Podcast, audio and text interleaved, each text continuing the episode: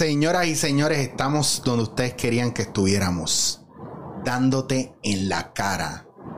En Puerto Rico hay personas súper talentosas, pero hay otras que aparte del talento son personas extraordinarias y hacen cosas extraordinarias. Y a mí me gusta traer gente que hace cosas extraordinarias. y tengo aquí a una amiga, una colega y una persona espectacular que a veces nos encontramos random por la calle y conectamos rápido. Que eso es lo que hacemos. Desde su casa, desde donde usted esté. Yo quiero un fuerte aplauso y parece de la silla donde esté. Para mi amiga, la espectacular actriz Norwil Fragoso, señores y señores. Señores y señores. Mira, ya me pasmé con esa introducción. Gracias por la invitación. Mira, pero si tú eres una campeona. Mira, hasta Siri se pasmó. Gracias por la invitación, estoy contenta. Gracias a ti por darte la vuelta, porque siempre tratábamos de coordinar, que me pasa con gente bien cercana que quiero un montón y todo el mundo está ajetreado, pero el más ajetreado que está en Revoluce y no se organiza soy yo, lo entiendo perfectamente. No, pero está bien, no pasa nada. Siempre sacamos el tiempo para los amigos. Eso es la que... Norwil está, está saliendo ahora de, de un bloque de presentaciones de las cosas extraordinarias. Eh, todo el que yo he visto que sale de ahí, sale de ahí súper pompeado. Pues mira. ¿Qué está pasando? Háblame, háblame de esa experiencia porque estás tú sola en escena. Es un texto que ya está escrito porque me te pregunté si había improvisación envuelta, sé que hay un poquito de espacio dentro del texto, pero háblame de la pieza porque yo en lo personal no lo he visto y tengo muchas ganas y todo el mundo me cuenta puntos de vista diferentes, desde ángulos diferentes. Y digo, esto es como una película, pero es como si yo estuviera en cámaras aparte. Sí. Así que cuéntame cómo ha sido esa experiencia y prepararte para eso, porque quiero arrancar por ahí. Ya después de ahí vamos a entrar a otras cosas. Pues primero, gracias por la invitación y saludos a todos los que están viéndonos desde sus casas. Eh, este muchacho lo quiero mucho porque es bien talentoso, es noble, solidario, es buen amigo y, y pues es extraordinario también. Eres muy bella.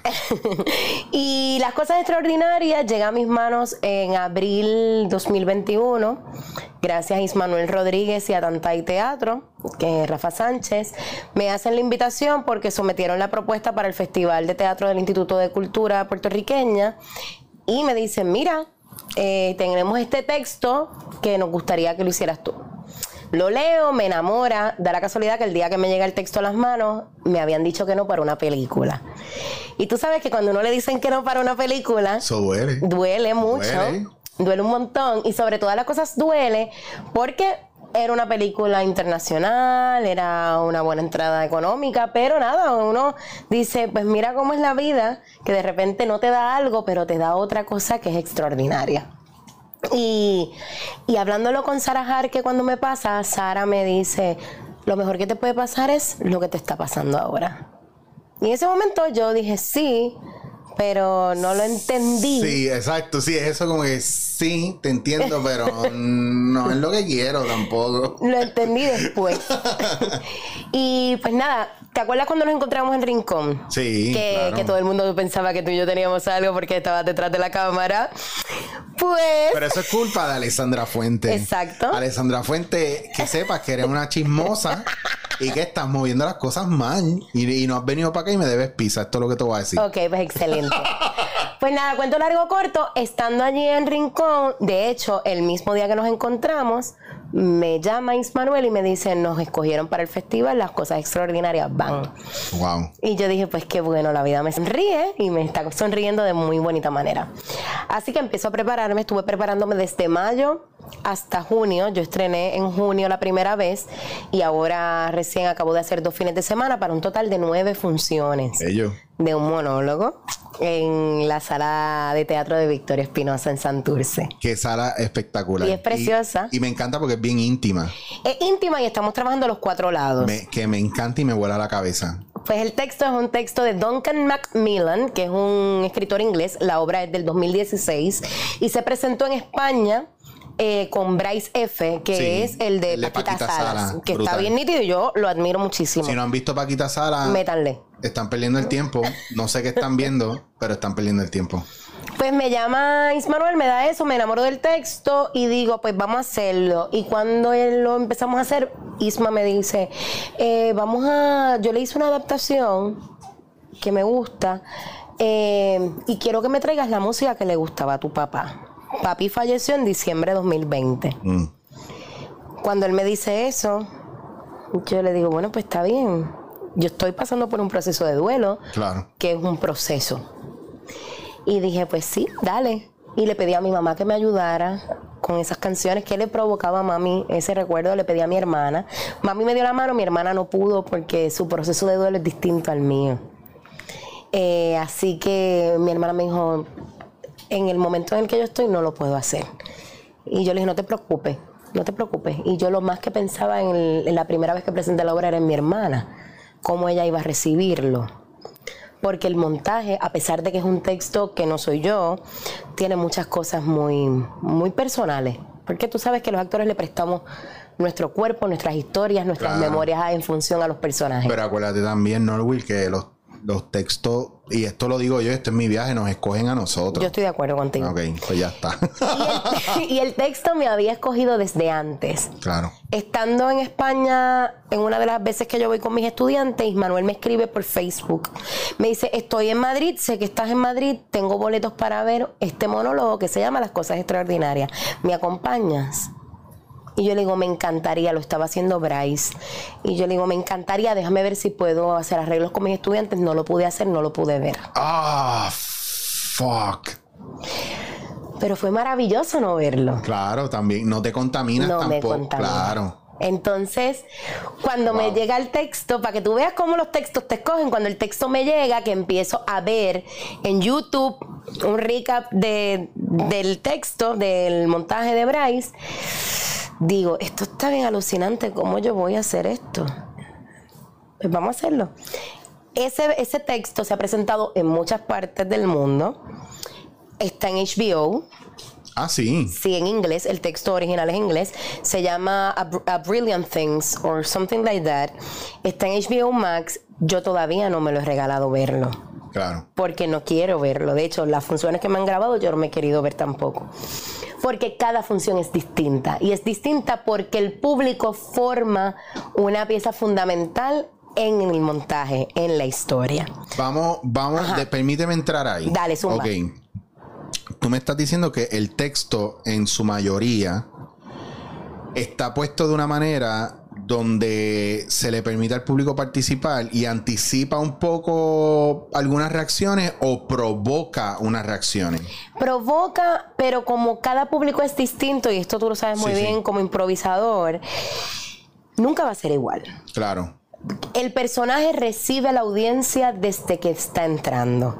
Yo como actriz, desde el personaje, acomodo al público en la sala. So, tú, so, no solamente tú te raspas lo que dura la pieza, sino que te, te raspas el trabajo de Ujiel, que usualmente es media hora, 45 minutos antes de la pieza. Encanta. Mi intermedio realmente es después de que yo acomodo toda la sala, tengo un minuto, dos minutos para respirar, beber un poco de agua y entrar a escena. Quiero, ahí está, aquí donde me quiero meter.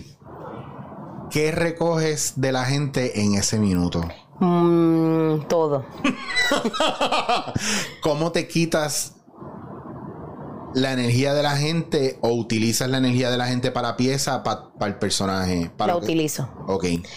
Sí, porque, porque por ejemplo, en mi caso, ¿verdad? Yo hago una pieza, ya sea de improvisación, yo sí me voy a una esquina atrás, un minuto, dos minutos antes de entrar, y yo tengo mi ritual de conectar conmigo, con el entorno, pero de soltar para dejarme, para servir a, a lo que va a suceder ahí. Pero cuando incluyo a la gente en un espectáculo de improvisación, yo trabajo con la energía de la gente, pero es porque es adrede. Es adrede que, que yo provoque cosas para que se mueva el cuerpo, para sentir y para obligar a la gente a sentir también. Entonces, ¿cuál es el proceso tuyo en recibirlos ese minuto? ¿Cómo, cómo tú caes al texto cuando tienes tantas distracciones justo antes de entrar a la pieza? Porque 45 minutos antes tú estás en el camerino, en lo tuyo, jodiendo con los demás actores o en, en lo tuyo. Pero aquí no estás en lo tuyo, aquí estás en lo de ellos. Pues mira, debo decirte que yo llego Mi proceso de, pre- de preparación empieza desde antes de llegar a- al teatro. Wow. Eh, sí. No, tú no esperas a llegar para prepararte. No. Tú ya estás. Yo desde que me levanto, Ya estoy, mi energía es distinta, porque la pieza exige mucho de mí como actriz. Durante el día me levanto, desayuno lo mejor que pueda, me tomo un buen café, es como el que me hiciste. Eh, no, la voy a sentar ahí, no le voy a dar café. O sea, que, que- de- gracias, Miguel, porque sí, no me, no me falla Passion Coffee. Voy para allá. Bueno, Yo la, voy- te la, la voy a mandar para allá porque es que no hay break, loco. La voy a mandar para allá y va a estar en la ruta tuya también de entregar café. todo por lo que voy a favor, decir. por favor. Nada, eh, yo me levanto temprano, desayuno, me estudio el texto, lo leo, a pesar de que me lo sepa. Yo voy al texto, leo y repaso las escenas que más difíciles se me hagan, porque hay una numerología en el texto y es una numerología que no está en un orden lógico. Mm. Los números están a destiempo, por lo que es muy difícil de aprender. Tú estás haciendo una pieza construida como rayuela. Sí, sí, Bello, me Sí. encanta. Eso está bien heavy. Es bien loco, porque tú tienes que hilar unos puentes para poder conectar. Después que hago eso, que repaso, tomo una siesta, me levanto, me vuelvo a bañar y me visto y salgo al teatro. Y cuando llego al teatro, lo primero que hago es calentar físicamente y calentar la voz. 20 minutos de calentamiento. Sola en el espacio escénico. Después que salgo, me maquilla mi maquillista, me prepara y lo último que hago es vestirme y me visto 10 minutos antes de abrir la sala, porque una vez me visto, todo se transforma. Me visto, hago mis meditaciones, oro, respiro, termino de calentar la voz y recibo al público. Y, y yo soy de las actrices que me gusta saber quién está en la sala. Uy, no. A mí me gusta saber. A mí todavía me cuesta. Pues tú sabes Pero, qué? pero a mí me gusta. A mí me cuesta al principio, porque una vez yo entro en escena, yo no veo a nadie. A menos de que no lo requiera Sí, sí. la pieza, pero yo, yo soy de los que, y esto yo creo que ha sido trabajo de improvisador, de, de una vez yo conecto con mi compañero, ya a mí el público no me importa. O sea, no es que no me importe de que no me interese, es que no, no, no, no lo veo ahí. Pienso, es como si realmente esa cuarta pared, a menos Existe, está, claro, pero a mí me gusta saber, es masoquismo, yo creo. Sí, un poquito. Sí, un o poquito. control freak, o las dos. No. La cosa es que como ya yo estoy viendo quién va entrando, ya yo de entrada estoy recibiendo la energía del espectador y así irle entregando o asignando los personajes o las tarjetas que van a tener en la función. Ah, ok. Ya Según tú vas entrando, si tú tienes una camisa con rayas, por ejemplo, pues yo te voy a entregar el número 5, la tarjeta 5 que dice las cosas con rayas. Si tú pareces ser una persona despierta, te voy a entregar el 1, que son los helados. ¿Por qué? Porque el 1 aparece mucho en la función. Qué lindo. Si tú eres un animal lover, yo voy a procurar darte la veterinaria, que fue el caso de Tita Guerrero. O, o la terapista, que es Doña Emilia, que fue el caso de Suset Baco cuando fue a verme. Wow. Entonces yo estoy haciendo una radiografía del espectador. Me pasó que en esta función eh, del medio fue alguna gente, pero ya los había ubicado y me faltaba Doña Emilia, que es la psicóloga del personaje. Llega esta persona con su acompañante y yo la miro y le digo, tú puedes venir acá y la siento en Doña Emilia. Y le digo, Ismanuel, antes de empezar, puse a fulano, a sultano, prensejo y le dije, puse una muchacha de Doña Emilia, no sé quién es, no le conozco, pero me pareció que podría dar una buena... Doña Emilia me dice, es la psicóloga del colegio donde yo trabajo. Wow. Tienes esa intuición ahí afilada. Pero es la energía que trae la gente. Entonces yo tengo ese sentido de intuición muy bien desarrollado, con humildad lo digo, y soy muy... Yo percibo las cosas y desde que te estoy viendo te estoy mirando. Tengo gente que me ha dicho, no quiero leer, quiero participar. Pues no te preocupes, no participes. Y al rato, cuando ve la dinámica de que la gente va entrando y demás, ¿me puedes volver a dar la tarjeta? Sí, claro, cómo no. O esta mujer que el otro día fue y me dice, me tocó, eh, hija, te quiero. Yo no le digo te quiero a mi hija. Y yo le dije, pues aprovecha la que la tienes al lado porque va a haber un momento dado en que no se lo vas a poder volver a decir. ¡Ay! ¡Pa! Desde el personaje. Hubo otro señor que llegó y dijo, a mí no me pongas a hacer nada, yo no me pongas a hacer nada. Y dije, caballero, buenas noches, qué bueno que llegó. No me pongas a hacer adiós, pero tú eres no, pero tú no eres la de Raymond y sus amigos. Pero, pero, se me pasa eso también. Llegan, Norwil, no les corrijo, les sigo el juego. Y después dicen, ah, estás en personaje. Es otra cosa. Claro. Es otra energía. Me pasó con una buena amiga, Yalimar, que trabaja muy de cerca con Gisette y me fue a hacer fotos a la función y a grabar. Me dice, es una locura porque cuando tú llegas, yo no te veo a ti. Veo otros ojos, veo otra mirada, veo otra energía. Claro. Eres otra cosa. Y es bello eso. Así que me preparo de antemano y en la función estoy muy despierta y muy alerta a todo lo que pasa para poderlo poner en función de lo que estoy haciendo. Principio básico de actuación 101, estar en el aquí y el ahora. Claro. Presente, una con mi acción. Es eso.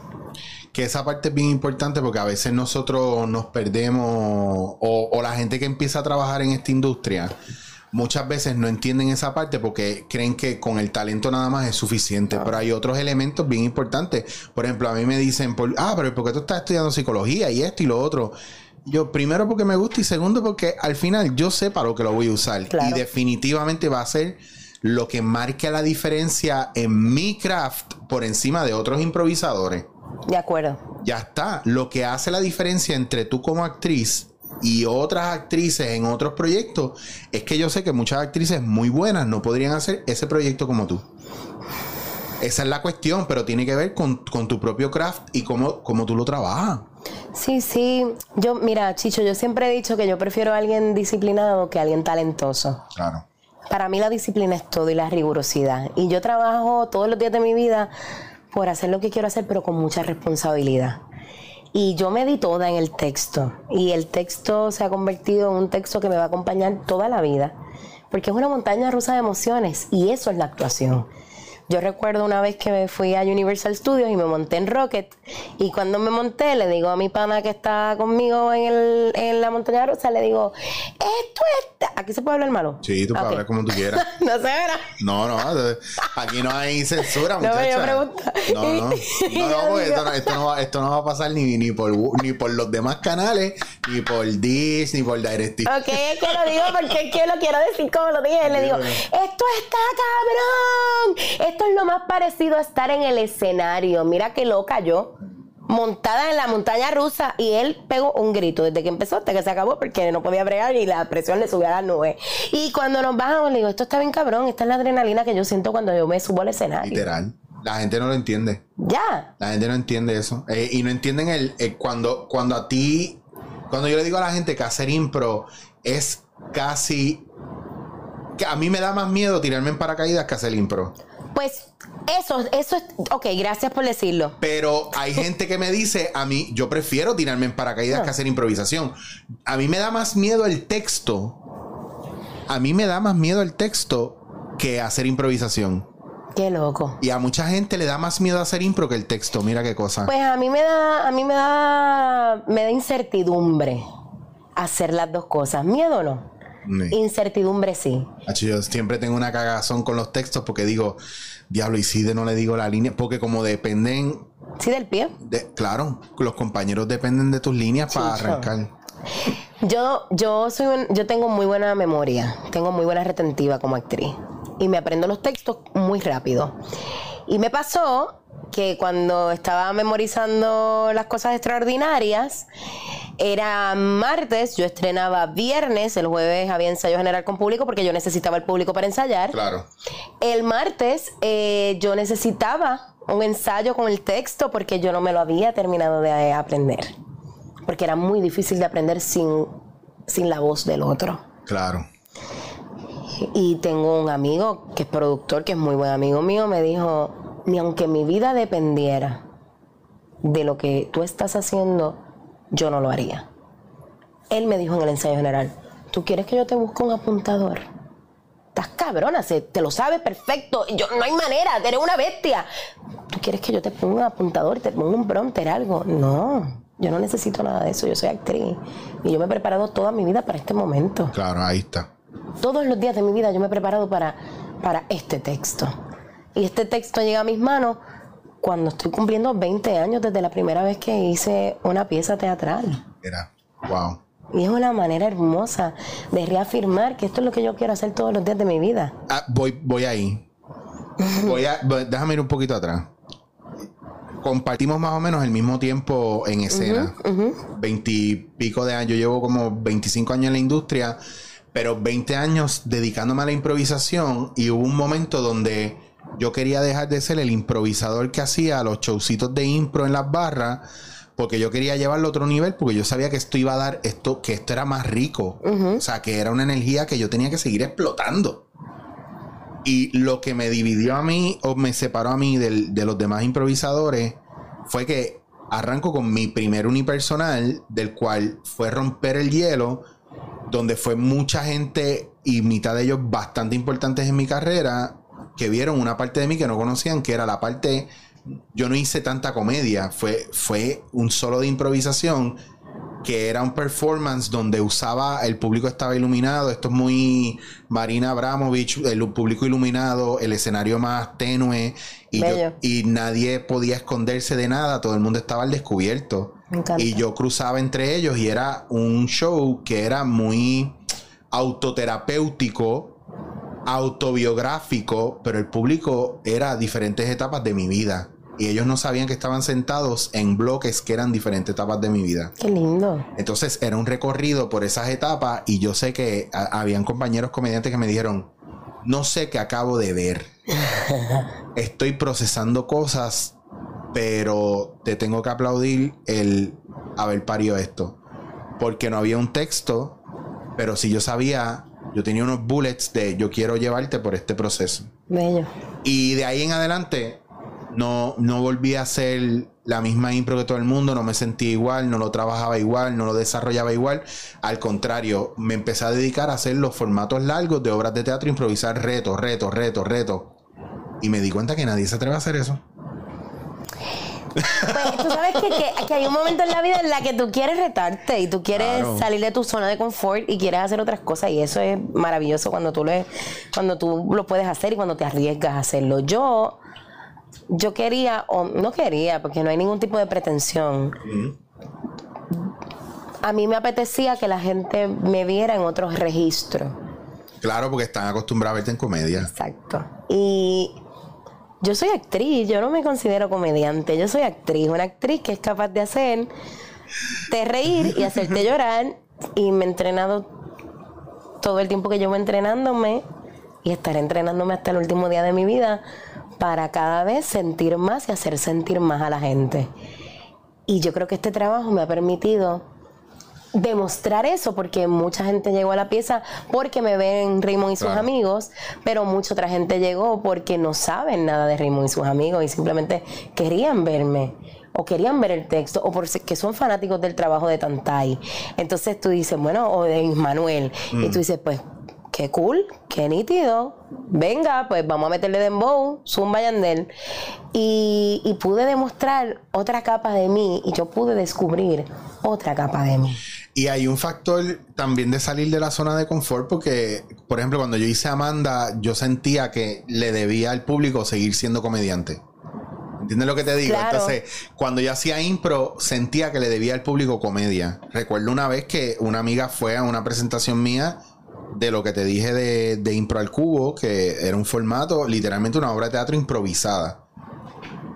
Y, le, y después que hablo con ella, le digo, pero ¿estás bien? ¿Te sientes bien? ¿Te gustó? Bueno, es que yo esperaba más comedia. Y yo, pero es que no me estás diciendo nada con eso. Esperabas más comedia, pues lo que tú esperabas. Pero, ¿y qué pasó con, Con lo que viste. con el- lo que viste? Es que no sé, porque es que no estaba en las de, en las de llorar. Pero lloraste. Y me dice, sí, cabrón, lloré mucho. Y yo, está bien, eso era, bye. Está bien, eso significa que Sí, porque empezaste a hablar de lo del papá y me acordé a mi papá y Ya está, me lo dijiste todo, gracias, bye. Ya pues con eso me quedo. Ya está, porque a- al final, eh, que esto es muy viaje mío dentro de la misma impro, el haber descubierto a David Mamet y a Meissner y, y entender las técnicas, esa cuestión de el público, tú no estás como actor para ejercitar tus emociones, tú estás para que el público las ejercite, pues también me busco la manera de yo modificar mi trabajo para ver cómo yo proba- provocaba en los demás una reacción. Eh, películas como El hijo de la novia, que son un, un roller coaster emocional, y yo decía, ¿cómo yo hago eso en impro? Pero es que ahí es compromiso del actor con las Claro. emociones y con el público y con abrir y con... Y hay que hacer mucho trabajo interno. Por eso cuando, cuando te, me llevo de ti siempre y tengo que quitarme el sombrero de que te atrevas a hacer una pieza tan complicada sola que no dependes de otra cosa que no sea de tus capacidades, que es como que a, eso tú, cabrón. Es decir, que, yo me quedo con eso porque siempre que tú estás en escena vas a tener un momento de salir de escena y volver a entrar. Y sales de escena y haces y vuelve. O tienes la oportunidad de que un compañero interrumpa con su línea y, y miras y dices, ay, no estoy solo. Está fulano ahí y se miran y hay complicidad. ¿A a quién tú miras cuando, cuando estás en medio de la nada en, en la pieza? Al público. Mi, cumpli- mi cómplice es el espectador. Y, y los ve, y cuando los ves aterrados, acercarte a ellos y, y, lo, y ves la cara de. Viene para acá, viene para acá. Pues tú sabes que, que es bien loco porque los números yo los voy, es que los números se van dando en el texto de manera casi implícita. Y de repente yo estoy hablando papá y tú estás envuelto conmigo y dije, 2000 café. Si tú me fueras a ver te tocaría el 2000, Mm. que es el café. Porque para mí tú eres café. Entre otras cosas, pero... Sí, no, pero me encanta, me encanta. sigue. Eh, el espectador se convierte en un espectactor. Y eso es un término que utiliza Augusto Boal Sí. eh, para integrar a- al espectador en, en el teatro foro, ¿verdad? una de las ramas del teatro del oprimido. Y, y mi cómplice se convierte el espectador, claro. Tengo unos cómplices del, del crew, ¿no? O sea, el director. Hay una conversación entre el director y yo en escena porque el, el- el director es el mismo que está rigiendo y es el mismo que está tirando las luces y es el que está dando los cues. Wow. Ismanuel hace ese trabajo. Y él me mira, yo no lo tengo que mirar, pero él sabe lo que yo estoy dando y él sabe cuándo respirar la pieza y cuándo cambiar la luz, por ejemplo. Josian me acompañó en casi todas las funciones. Josian es mi mejor amigo, que es actor también. Sí, saludito a Josian. Josian, te quiero, mi amor. El, Y- el bailador más espectacular del. Lo que pasa es que usted ve a. Josian y usted no, no piensa que dentro de él hay una gacela. Exactamente. Usted mira a Josian y usted ve una cosa, pero dentro de Josian hay una gacela. Porque he's light as a feather. Eso es. Ya está. Punto. Pues Josian me ayudó a estudiar. Y esa mirada cómplice siempre me, me sostiene. Mi familia, cuando me fue a ver, eh, me sostiene. ¿Cómo? Ok, me encanta que tu familia sea parte de esto y te sostenga. ¿Cuál, es, eh, ¿Cuál ha sido el rol de tu familia en tu carrera? Todo. Todo. Mi familia es todo. Es mi motor, es lo que me mueve. Es lo que me impulsa a hacer día a día lo que soy y lo que hago. Y con el compromiso que lo hago. Cuando a los 14 años yo le dije a mis padres que yo quería ser actriz, no, no, por respuesta, al contrario, haz lo que tengas que hacer y sé la mejor. Así seas barrendera. Fue lo que me dijeron mi papá y mi mamá. Mis abuelos igual. Y mi mamá sí puede va a todas las funciones. Mi papá, después que mi mamá y él se divorciaron, mi papá iba a todo.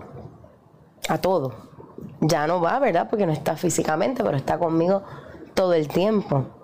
Mis abuelos están conmigo, mi tío, o sea, todos, todos, todos, todos. Mi familia es todo. Mi hermana es todo. O sea, ellos yo tengo un apoyo hermoso de, de- mi familia y de mis cómplices.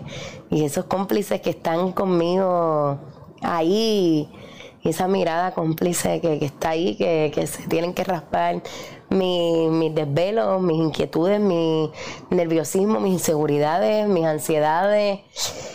Y estar ahí llevándome el tiempo y decir, ¿sabes qué?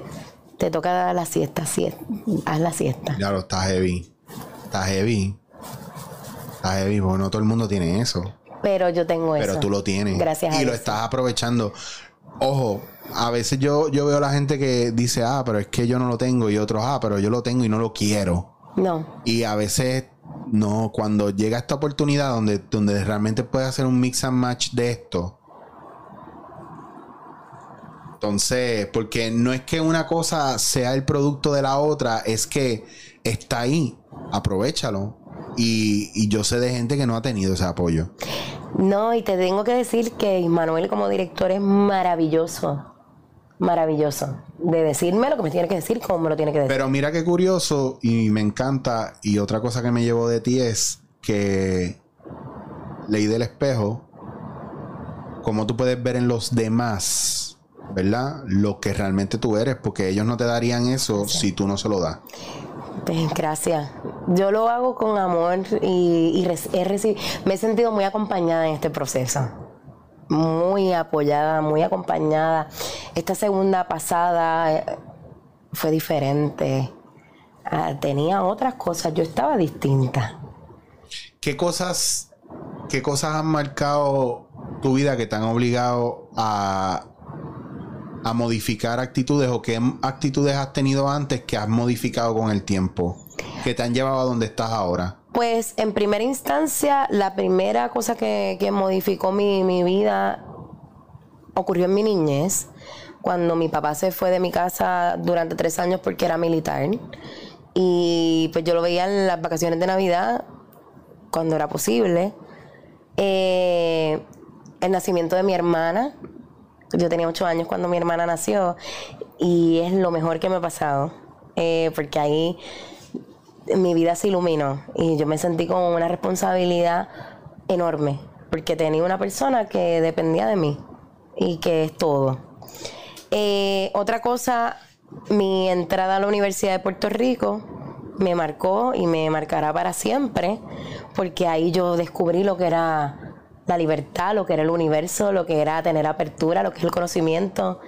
Otro evento, conocer a Maritza Pérez y los jóvenes del 98. Ese fue mi trampolín al despertar de conciencia. Eh, el divorcio de mis padres, porque pues hay una separación física que inevitablemente duele. Sucede, y sucede en tu adultez que no por eso duele más o duele menos. Exacto. Y sucede porque pues, parte de quien solicitó ese divorcio fui yo, para que mi familia fuera feliz. Wow. Eh, sí. Presentadita.com que soy. Este. Y yo creo que, obviamente, el programa, Primo y sus amigos, cambió mi vida para siempre porque me dio una notoriedad a nivel nacional bien grande. Y el más reciente, pues la muerte de mi papá. La muerte de mi papá transformó mi vida para siempre. Porque pues me dio me dio un despertar a, a, a poder valorar cada instante de la vida. Yo siempre he sido muy muy pendiente a vivir la vida como si fuera el último día siempre. Pero cuando la muerte te toca bien de cerca, como es el caso de que se te muera tu papá, inesperadamente, pues tú dices, yo tengo que decirle a la gente que yo amo, que los amo todos los días. Claro. Yo tengo que abrazar a la gente que yo amo todos los días. Yo tengo que ser empalagosa, sí tengo que ser empalagosa y cuidar lo que amo demasiado. Porque yo no sé si mañana lo van a despertar. Eh, y, y yo sí, ¿verdad? La semana que me enteré que mi papá está. Yo me enteré una semana antes que mi papá eh, estaba enfermo. Eh, yo hice todo lo que estuvo a mi alcance en esa semana. Todo. Pero pues, su corazón se cansó y dejó de latir. Y, y yo doy lo que no tengo por tener un minuto de darle un abrazo a mi papá y darle las gracias por tanto.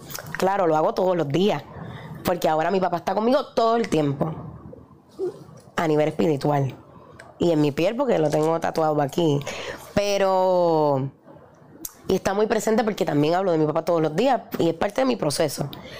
Pero yo creo que en ese sentido, pues todas esas cosas me han llevado a ser la persona que soy. Y todos estos proyectos y todos estos procesos me han convertido en la persona que soy capaz de hacer un trabajo como el que acabo de hacer. Ya.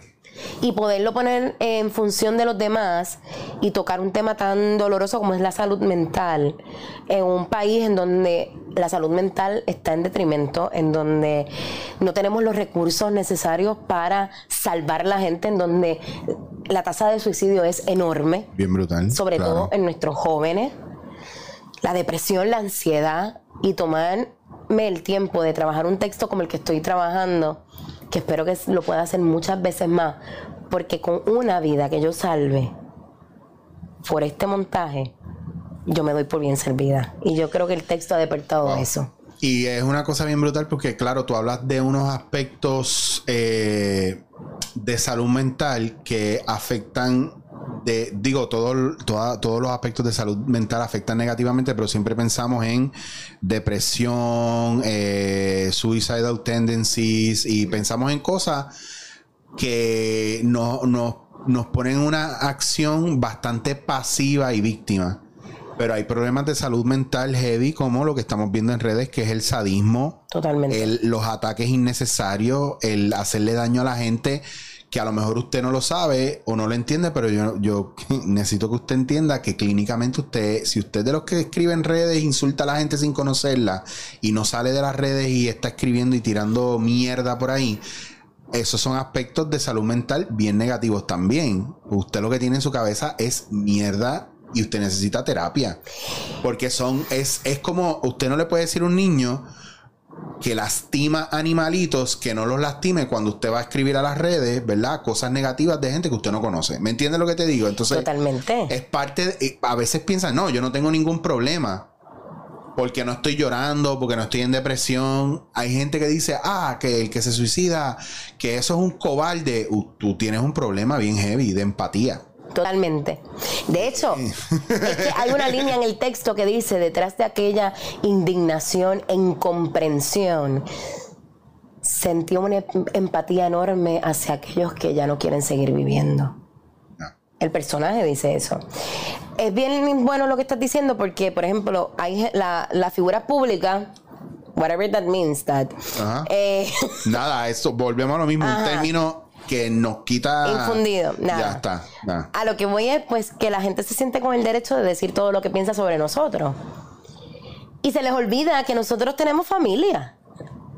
Yo soy una persona que no me cojo lucha ni cojo personal nada de lo que me escriben. Pero a mi mamá le duele, a mi hermana le duele, a mis amigos le duele ver que haya gente que me diga que porque me he visto como me he visto, si yo no tengo el cuerpo para hacer eso y demás. Y a lo que yo le respondo, pues que no nos olvidemos que somos espejos, que esa es tu miseria, que tú lo que estás criticando de mí es lo que quieres criticar de ti, pero no te atreves. Punto. Sí, el, el clásico que me encantaba siempre soltar esta línea hasta que me cansé de soltarla y simplemente bloqueo a la gente ahora. El clásico de, y me encanta, siempre me ha gustado, pues me lo dijo un pana y me dijo, eh, pasa esto y di esto. Y es, yo me veo por fuera como tú eres por dentro. Entonces, cada vez que, ah, que tú grande, gordo, feo, dices, yo me veo por fuera como tú eres por dentro. Ya está. Eso está Ya genial. está, porque, porque hay otra que es beauty is in the eye of the beholder. Pero cuando dicen beauty o dicen la belleza está en el ojo del que lo mira, también es la fealdad. O sea, tú ves la belleza en los demás porque tú lo tienes y porque es el espectro con el que tú ves. Porque eso es la capacidad que tú tienes de ver.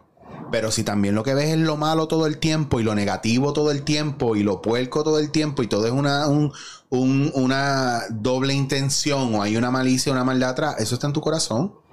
Y que es la belleza igual. Eh, es que, ¿sabes lo que pasa? Está cabrón porque pasa con los niños. Y estos días hice podcast sobre eso. Yo decía, usted sabe que usted cuando regaña a un niño que no tiene la malicia que usted tiene, usted está rompiendo la malicia del niño para explicarle al niño algo que es de un adulto y no de un niño. Es usted el que está destruyendo la inocencia del niño.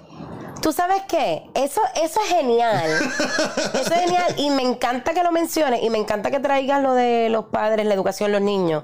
Porque actualmente estoy trabajando un proyecto junto a un colega que es la Escuela de Padres de Puerto Rico. Mm. Y es para darle herramientas a los padres en la difícil tarea de criar a sus hijos. Claro. Porque nadie viene con un, con un manual para ser papá. Claro.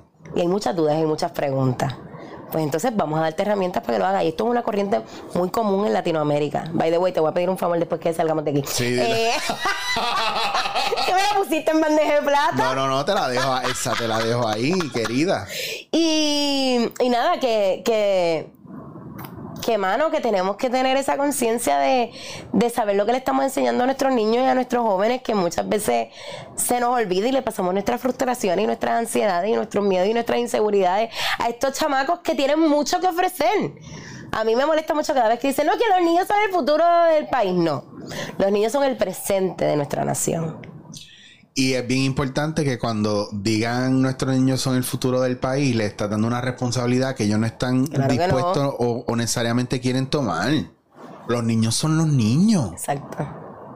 Yo recuerdo y he visto cuántas veces los niños cuidan a sus propios hermanos y empiezan a perder la inocencia y la y empiezan los padres porque están a- hasta el cuello a darle responsabilidades a los niños, a pasarle deudas a los niños, eh, deudas emocionales. ¿De quién tú eres? De mamá.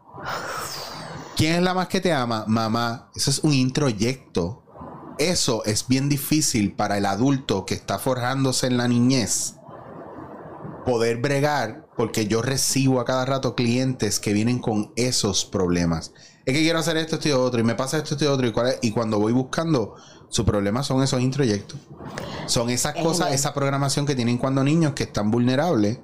Y entonces, claro, cuando yo hago esos personajes en escena que empiezan a remover cosas, yo tuve una situación con un chamaco en un taller que cuando, cuando, cuando yo le marqué unas cosas, él se frizó y no supo qué hacer y yo tuve una conversación directa con él y lo único que escuchaba era, era queja y, y, y empezar a, a justificar cosas y yo le pedía no me digas nada porque es que te estás justificando no me, no me digas nada vamos a, vamos a trabajar no decir nada no me digas nada no justifique sigue no pero escúchame pero y de repente el chamaco se bloqueó y, me- y, y después me entero que él me vio como su papá Wow. opresor porque no lo dejaba hablar Claro. pero tampoco me dieron la oportunidad de volver a hablar con él, a ver, porque yo pude haberlo ayudado en muchos aspectos. ¿Me entiendes lo que te digo? Y muchas cosas de estas vienen de la jodida niñez, puñeta, y la gente no lo trabaja. No lo ven. Mano, y si todos pudiéramos regresar a ese niño y si pudiéramos dejar de vivir con el ajoro que tenemos los adu- adultos Ya está. y utilizar en función de vivir la vida de una manera distinta, utilizando la imaginación, construyendo, edificando, soñando. Suena utopía, sí, pero yo quiero vivir la vida como niño, ¿por qué no? Claro. Jugar, jugar, mí- jugar. yo me acuerdo en una filma, ay diablo, no, Will, yo estaba en una filmación y una chamaca de las de producción. Estamos, estamos en craft service, no estamos ni cerca del set. Una chamaca de producción me dice, ay, tú no te puedes callar la boca. Siempre tienes que estar diciendo algo, siempre tienes que estar te- chisteando. Tú no te puedes quedar serio, tienes que ser tan inmaduro. Y yo a mí le digo, amiga, esta es la primera y la última vez que tú me vas a hablar así, porque es la primera vez que me voy a poner bicho como actor contigo, que sea la última vez que tú me quieras poner serio a mí cuando llevamos ocho horas de filmación y yo tengo que volver a entrar a escena y este es mi break y mi momento. Si tú tienes problemas, tú te vas.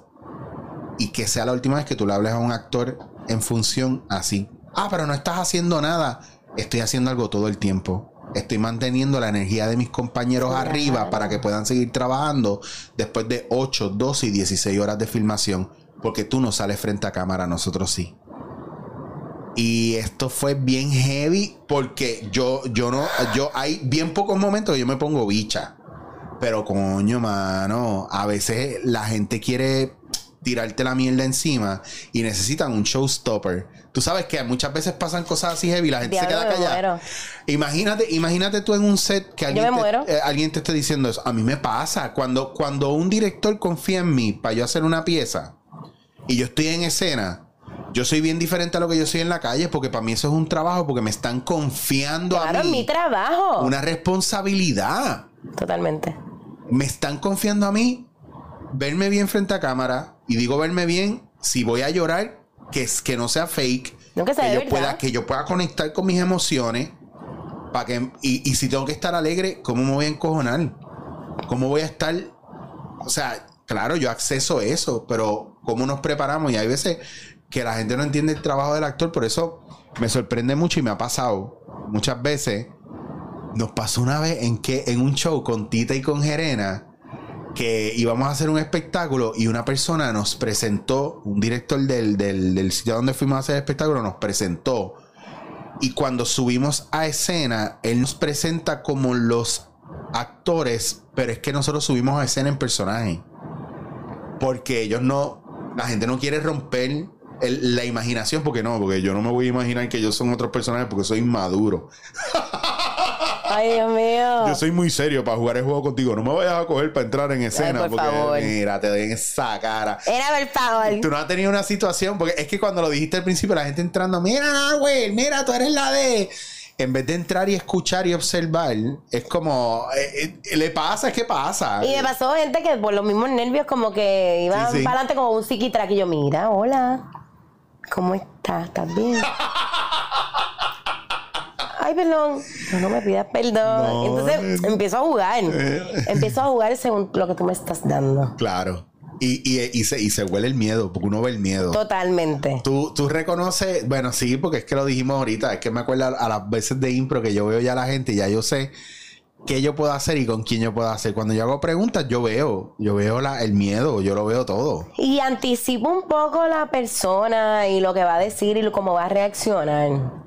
Es bien loco. ¿Te ha pasado alguna pachotada así o alguna mierda que tú dentro del personaje tú dices, diablo? Me pasó. puñ-"? Pues, por favor, cuéntame, habla claro. Me pasó ¿Se con- puede contar? Se puede contar, me pasó con alguien que quiero mucho, Ajá. que le di un personaje en mi estreno. Ay, Dios. y no supo jugar. E intentó, o sea, no, no estaba en esa persona. Y yo en escena le dije, estamos jugando. Usa la imaginación. Deja a un lado el panfleto del país. Y préstate a jugar para mí. Y lo cambié. Pero son cosas que tienen que pasar. Y me pasó en un ensayo también, que, que cuando salimos empezaron a juzgar el texto y me sentí muy mal, me sentí frágil, me sentí insegura. Es de gente que quiero y que admiro y que respeto. Uy. Pero esas cosas tienen que pasar para tocar unos botones en mí y abrir otras puertas y decirme, hey, alerta, escucha. Siempre alerta y en escucha. No te confíes de nada de lo que estás haciendo. Siempre presta a recibir, a descubrir, como si fuera la primera vez. Ahí está. Y así he abordado este trabajo, como si fuera la primera vez. Ahorita mencioné que a mí me gusta trabajar desde la incertidumbre. Y me gusta trabajar desde la incertidumbre porque Norwil Fragoso es muy disciplinada, muy estructurada, muy rigurosa y muy control freak. Es la verdad. Y de recuerdo, recuerdo una vez que estaba en un proceso teatral y el asistente de dirección me dijo, ¿tú eres OCD? Yo dije, diagnosticada, no. ¿Por? Me dice, sí, tienes algo. Y yo, ¿por? Me dice, es el segundo ensayo y te sabes las primeras tres escenas. Y yo le dije, no es que sea OCD, es que soy disciplinada. Y a mí como actriz me gusta trabajar desde el cuerpo, con la memoria, para descubrir otras cosas, porque siento que el libreto me, me agarra. Es que también si no te sabes el texto, tienes muchas inseguridades. Mientras más rápido te sabes el texto y todo lo que pasa, Puedo descubrir más. claro. Y Manuel me dijo eso, me dijo, diablo, tú estás tirándome los ensayos como función. Es mi manera de trabajar, porque yo Claro. creo que lo que se ensaya es lo que sale. Claro. Vengo de esa escuela, Sí. de esa disciplina. Así que pues me- es, esos mm, sinsabores que tuve, que van a seguir pasando, eh, solidifican mi trabajo. Y en el momento posiblemente me nublan, pero me sostienen, porque me permiten estar a la escucha. También hay un factor bien importante que a mí a veces me cuesta. Porque yo, yo sé el, tra- el tiempo y, el, y la pasión y el corazón que yo le meto a las cosas que yo hago. Pero la gente no lo sabe.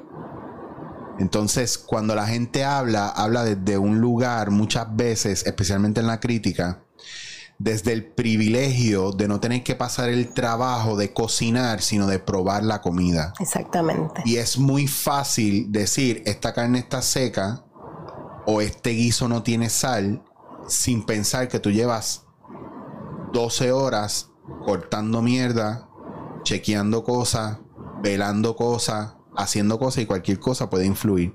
Eso no quita que tú tengas una oportunidad de hacerlo mejor. Pero yo creo que ese es el problema, o eso es la- la- lo que yo veo muchas veces en la gente, y es que si no sabes el, lo, que, lo, que, lo que ha habido, lo que ha tenido que pasar para llegar aquí, no lo menosprecie. ¿De acuerdo? Y eso está genial. No, pues es que pues si el trabajo final no está, no lo, no lo entregue. No.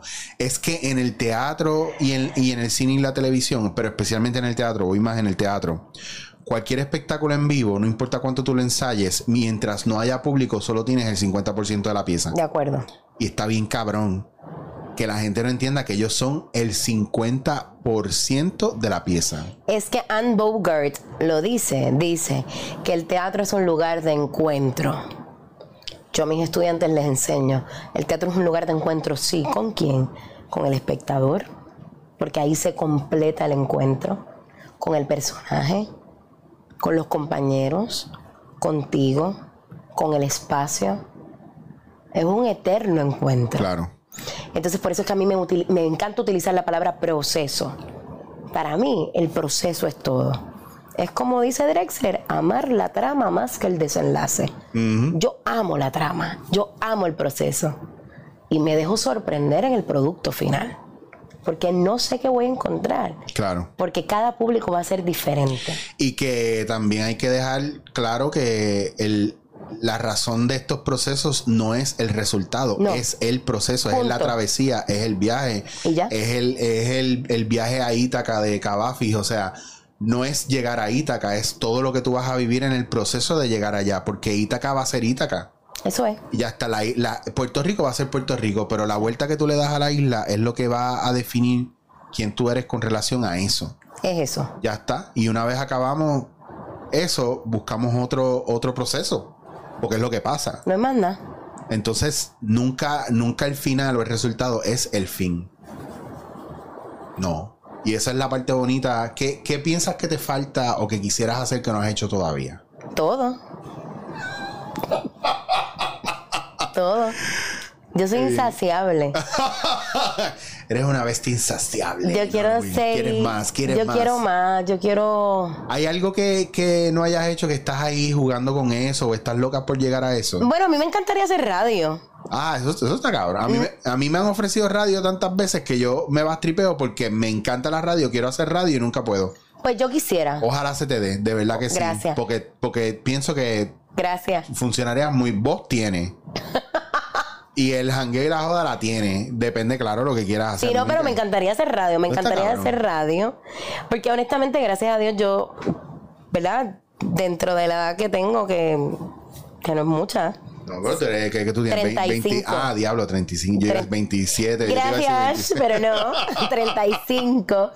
He hecho mucho, creo yo, ¿sabes? Yo eh, soy maestra, eh, soy columnista invitada del Nuevo Día. Que eso, ay, no entré esa- en esa faceta y me sorprendió la primera vez que lo vi, que es brutal. Sí, Pero ahí. no iba a esperar menos de ti porque tú Gracias. eres una mujer muy elocuente, muy educada. Gracias. Y tú sí te cuidas. Entonces me encanta esa parte porque tú tienes tu craft bastante arreglado en muchos aspectos. Pues sí, fue algo que me tomó por sorpresa, que lo agradezco muchísimo, que solidifica mi, mi trabajo, ¿verdad? Como estudiante doctoral de literatura puertorriqueña y del Caribe. También para joder, Sí. para joder, para humillar a todo el mundo. No, pues- Llevando a jorado a los de 35 que lo que tienen es el cuarto año. No, lo que pasa es. Lo que pasa es que yo necesitaba otro reto. Y estudiar es un. A mí me encanta estudiar. Yo Qué soy brutal, nerd. Qué brutal, me Y encanta. me encanta leer y me gusta analizar. Y he descu- he descubierto en la literatura una pasión enorme, pero sobre todas las cosas me ayuda en mi trabajo como actriz porque ahora en- entiendo y leo los textos desde otro lugar, me añade otra capa a mi trabajo actoral. Ok, ahora voy a hacerte la pregunta que a mí me pasa y te la hago porque yo quiero ver tu punto de vista. Tú no eres como cualquier otra persona. Tú eres una persona muy diferente. Digo, nadie es como cualquier No, otra claro. persona. Pero, pero tú no eres la puertorriqueña común. Entonces, tú tienes gente con quien compartir todo este conocimiento, intercambiar, hacer ping pong.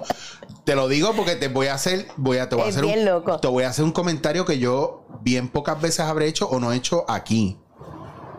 Yo me siento muy solo en Puerto Rico. Estoy rodeado de mucha gente, pero yo me siento muy solo porque no, no todo el mundo ve lo que yo veo, escucha lo que yo escucho y entiende lo que yo entiendo. Pues mira. Debo decirte que que hay ocasiones en las que me he sentido sola, porque hay momentos en los que he querido decir algunas cosas y posiblemente mis amigos no están en el plan de entenderme o de escucharme. Que ojo, que yo ah, me refiero a que nosotros, por ejemplo, tenemos nuestra gente que amamos, adoramos, hangueamos, o sea, no nos... Sí, sí, sí. Don't, no- take, you- ajá, sí, don't take me wrong. eh, no, I'm not taking you wrong. Yo lo que pasa es que quiero dejar claro, Sí, sí, sí. ¿verdad? Que la gente entienda que esto no tiene que ver con compañía. No, no, no, pero ahí voy. Ahí voy. Pero sí puedo decirte que, por ejemplo, con mi hermana, yo puedo hablar de esto. Con- de muchas cosas. Con mi cómplice puedo hablar mucho de, de muchas cosas porque, porque hay la apertura, porque hay, hay el conocimiento, porque hay el interés. Eh, y cuando no tengo con quién conversar, que son, ¿verdad? Ya en el momento de mi vida en el que me encuentro, eh, pues por suerte puedo compartir con algunas personas como pienso, igual con mi abuelo. Yo con mis abuelos hablo mucho. Está cabrón porque nosotros somos Escribo. gente de hablar con gente que, que tiene más experiencia de vida que nosotros. Sí. Pues a mí me pasaba, de chiquito yo siempre jangueaba con la gente mayor. Yo, con los viejos, Ya está. porque me aburría. Ajá. Y mis primos me decían que yo era la más charra, porque yo soy la prima mayor. Y a veces yo decía, mira la amor, y yo. Y me sentaba con mis tíos, mis abuelos, a hablar y escucharles. Y yo lo que quería era ser grande para tener historias Ya está. que contar. Fuck. Y eh, nada, yo tengo, yo dejo que mis amigos me vacilen, me dicen Julia de Burgos, Mariana Bracetti, Lolita Lebrón. A veces me dan por loca, mami Ay. también, mami hay veces que me ha dicho, ay Norville, por favor, no Too estás much. en una actuación. Ay, Dios. Y yo me río porque ¿qué voy a hacer? Mira, un cuento que es gracioso. Me encanta. Estaba con mi hermana, cuando mi hermana estaba en cuarto año, fuimos a buscar el traje de la graduación que Lisa Zon se lo regaló. Y Lisa nos da un vestido hermoso que tiene unos pájaros. Y yo le digo a mi hermana Linet, qué bueno que ese vestido saliendo del atelier, estamos en la Muñoz Rivera, Josian, mi mamá, mi hermana y yo. Josian, como ustedes pueden ver, es una parte fundamental de rompecabezas que es mi vida. Josian es- Mi hermano de la vida. Sí. Nada, que yo digo, Linet, qué bueno que tienes unos pájaros en el vestido, porque tú vas ahora a volar a otro rumbo, a otra dirección. Tú vas a descubrir lo que es la libertad, porque la universidad es esa apertura. Y mami, Josian y Linet se miraron y mami dijo, ¿qué tú te metiste? Cambia lo que te estás metiendo, que está inspirado. Y mira, Wow, y, que- wow. y, mi- y- y Josian dice, Wow. ¿qué carajo tú estás diciendo? Y se empezaron a reír. Y yo, y yo estaba hablando en serio. O sea, yo honestamente estaba hablando en serio. No, Will, yo te entiendo perfectamente. Yo, yo, te, yo te entiendo. Eso. Yo tengo una referencia a veces que la gente me dice, ay, Eric, por favor. Y es, y es, y es literalmente esta pendeja de, no, cabrón, no, aquí no, aquí no. Y es, ok, perdonen. Y me pasa, o a veces que salgo con alguna cita de algún libro. Yo tengo la literatura muy presente y los libros y la referencia de mis. ¿Tú tienes una cita para todo? y yo, no, pero si me provoca algo lo voy a decir. Dice, claro. Eso, A mí, a mí me dice, diablo, mano, este, cabrón, ¿por qué tú sabes de todo? De- y de cosas, y de- yo, yo tengo, para mucha gente aquí, yo tengo muchos facts innecesarios. Sí. Pero entonces en otras partes del mundo, oh, eh, Pues me literato, pasa. el literato. Ay, oh. A mí me llegó, yo estaba pompeado porque me llegó en estos días un disco de un cantante catalán en catalán y es como, ah, estoy pompeado, me llegó un disco de Adrià Puntí. Perdona. Eh, No, de Adrià Puntí, que es un artista que me gusta catalán. Tú hablas catalán. bueno, bien poco, pero entiendo perfectamente catalán.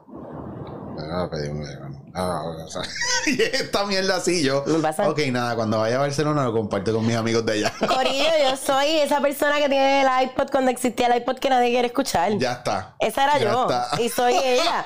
Y a veces digo, ¿puedo poner mi Spotify? No, está No, bien, gracias. estaba, no, no. ¿En serio?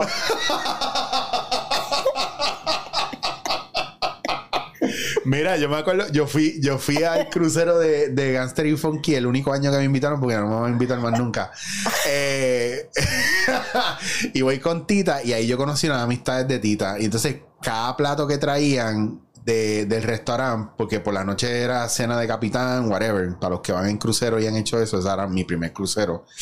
Y decían, este, ah, porque tenemos, eh, el, el menú decía, hay esto, y hay esto, y hay esto. Y empezaban, mira, pero ¿qué es esto? Yo, mira, eso es tal cosa, tal cosa, se hace en tal sitio y se hace de esta manera. Y esto otro, ah, eso es esto, esto y esto. Y- Pero este cabrón sabe todo de.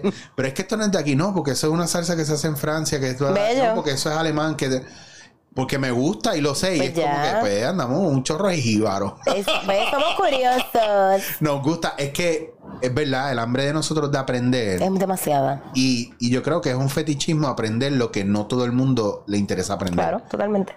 Para nosotros, no es para más nadie. Yo estoy flipando, yo flipo cada vez que me leo un texto de Haití, por ejemplo. Claro. Y yo digo, diablo, que poco sabemos de Haití tan cerca que lo tenemos. Y que te habla de la cultura de otros países, otros procesos. Yo me conozco los, los procesos parlamentarios de la, de, de la comunidad catalana y, Me encanta. y sé las raíces de por qué la independencia y todo eso. Y es como que, claro, cabrón, pero las de Puerto Rico, un carajo.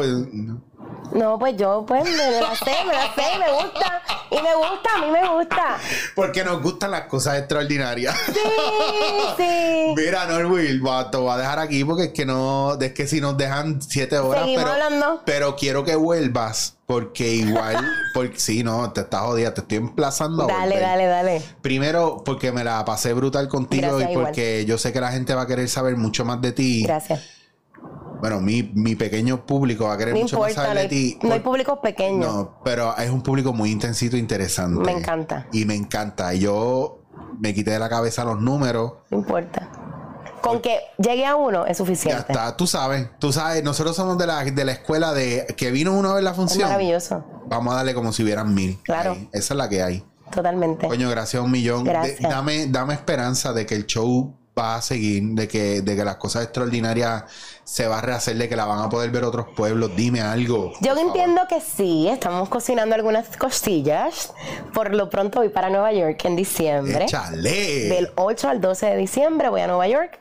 Brutal. Para los que están por allá, Por favor. que vayan. Mira, no, Bueno, no tengo que decir nada, porque ustedes acaban de ver. Si llegamos a este momento y usted está aquí todavía, significa que usted ya escuchó lo extraordinario que están las cosas extraordinarias. Gracias. Entonces, por favor, si usted está en Nueva York, dése la oportunidad y yo espero que retomes en Puerto Rico porque el Victoria es, es, es grande, pero es pequeño a la vez y hay mucha gente en Puerto Rico que puede verlo Volveremos. y debería verlo. Entonces, déjese tocar, déjese sentir.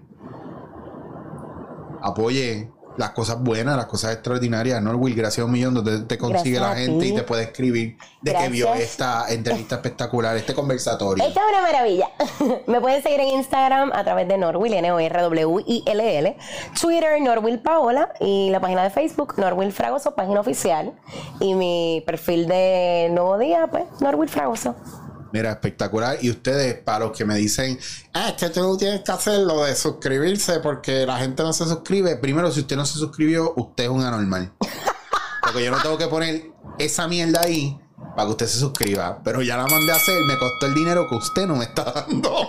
Suscríbase, bendito. Suscríbanse para que vean eh, entrevistas brutales o Conversaciones brutales, porque más con la Gracias. entrevista esto es una conversación. Gracias por venir, gracias por beberte mi café, que yo sé que es imbebible. Y es brutal.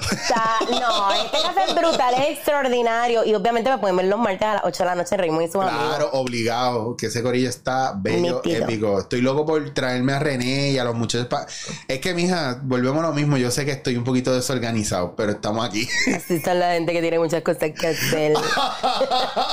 Gracias por la invitación. Seguimos, no, gracias a ti, de verdad que sí. Estoy bien contento que, que viniera y gracias por tu tiempo. Nos vemos, gente, chequeamos.